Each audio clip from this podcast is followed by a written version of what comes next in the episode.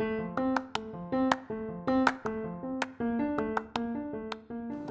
are listening to B2B Top Sales Podcast. นี่จะมาพูดถึง Key Player บุคคลที่จะมีส่วนในการที่จะทำให้เราปิดจ็อบหรือว่าขายของได้นะคะ โดยเฉพาะในการทำธุรกิจแบบ B2B การที่องค์กรองค์กรหนึ่งจะตัดสินใจซื้อของของเราเนี่ย มันไม่ใช่แค่บุคคลคนคนเดียว หลักๆเนี่ยจะประกอบไปด้วย 4 คนด้วยกันจำ4คนนี้ไว้นะคะแล้วก็ใช้ได้ตลอดการเลย แล้วก็เป็นตัวมาเช็คลิสต์เราด้วยว่าเราได้หาครบทั้ง 4 คนนี้แล้วไหม คนแรกนะคะคือผู้บริหารในระดับ C level หรือในระดับผู้บริหารต่างๆ คนนี้เป็นคนที่จะตัดสินใจ เฉพาะในบางโปรเจกต์ที่มีมูลค่าเนี่ยเราจะต้องแน่ใจว่าในห้องที่เราเข้าไปพรีเซนต์ในห้องที่เราไปประชุมเนี่ย มีระดับผู้บริหารนั่งอยู่ในห้องนั้นด้วยนะคะ เพื่อให้มั่นใจว่าคนที่ออกตามคนที่ approve เนี่ยเขาได้เข้าใจถึงบริการและคุณค่าของของของเราได้ชัดเจนแล้ว คนที่ 2 ก็คือผู้ใช้งาน โดยเฉพาะในโรงงานนะคะ คนที่เป็นคนใช้งานที่อยู่หน้างานที่จับของของเราที่ใช้ของของเราเนี่ยเป็นคนที่มีอิทธิพลอย่างมากในการที่จะตัดสินใจว่าเขาจะซื้อของของเราไหม ถ้าคนที่ใช้งานรู้สึกว่าของของเรามันไม่มีความสะดวก หรือคนที่ใช้งานรู้สึกของเรามันใช้งานยาก มีโอกาสเป็นไปได้ว่า เราจะโดนปัดตกไปทันทีนะคะ เพราะฉะนั้น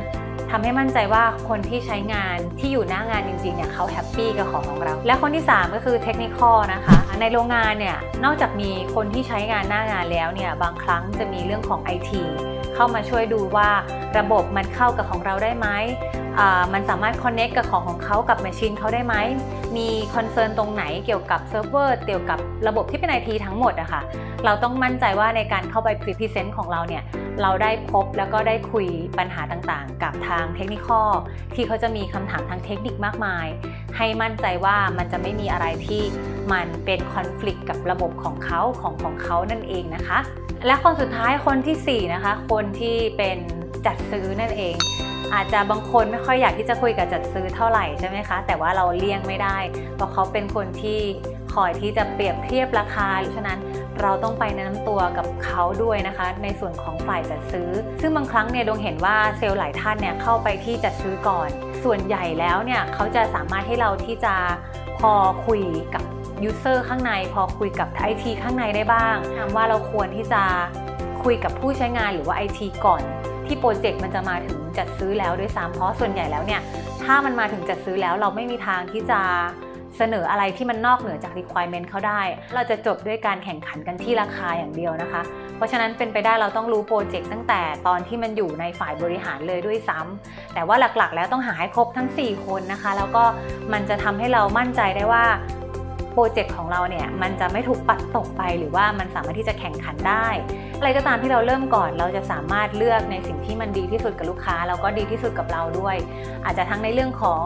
สเปค แล้วก็เรื่องของอคุณภาพ แล้วก็เรื่องของราคาที่เราสามารถที่จะกับพอที่จะแข่งขันได้ในแบรนด์ต่างๆ เพราะฉะนั้นจะเห็นว่าเราไม่ควรที่จะรอให้จัดซื้อโทรมาบอกเราแค่ให้เสนอราคา เราควรจะต้อง เข้าไปหาให้เจอตั้งแต่ project ตอนที่มันอยู่ในระดับต้นๆเลยนะคะ และนี่คือ Key Player 4 ระดับที่ทุกๆคนจะต้องหาให้พบใน B2C ถ้าเราไปขายตรงไปที่ลูกค้าเลย ทั้ง 4 ผู้เล่นนี้อาจจะเป็นคนคนเดียวนั่นก็คือภรรยา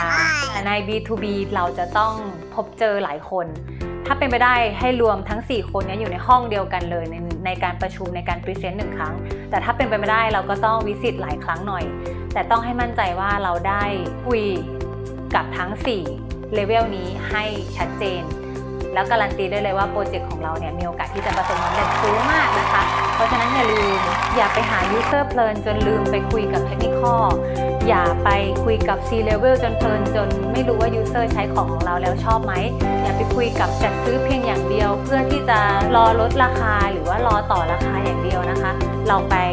คุยกับยูเซอร์ก่อนได้ แล้วก็มั่นใจว่าเราไปหา แล้วก็มีข้อมูลให้ครบทั้ง4 player นี้นะคะ แล้วพบกันใหม่ EP หน้าค่ะ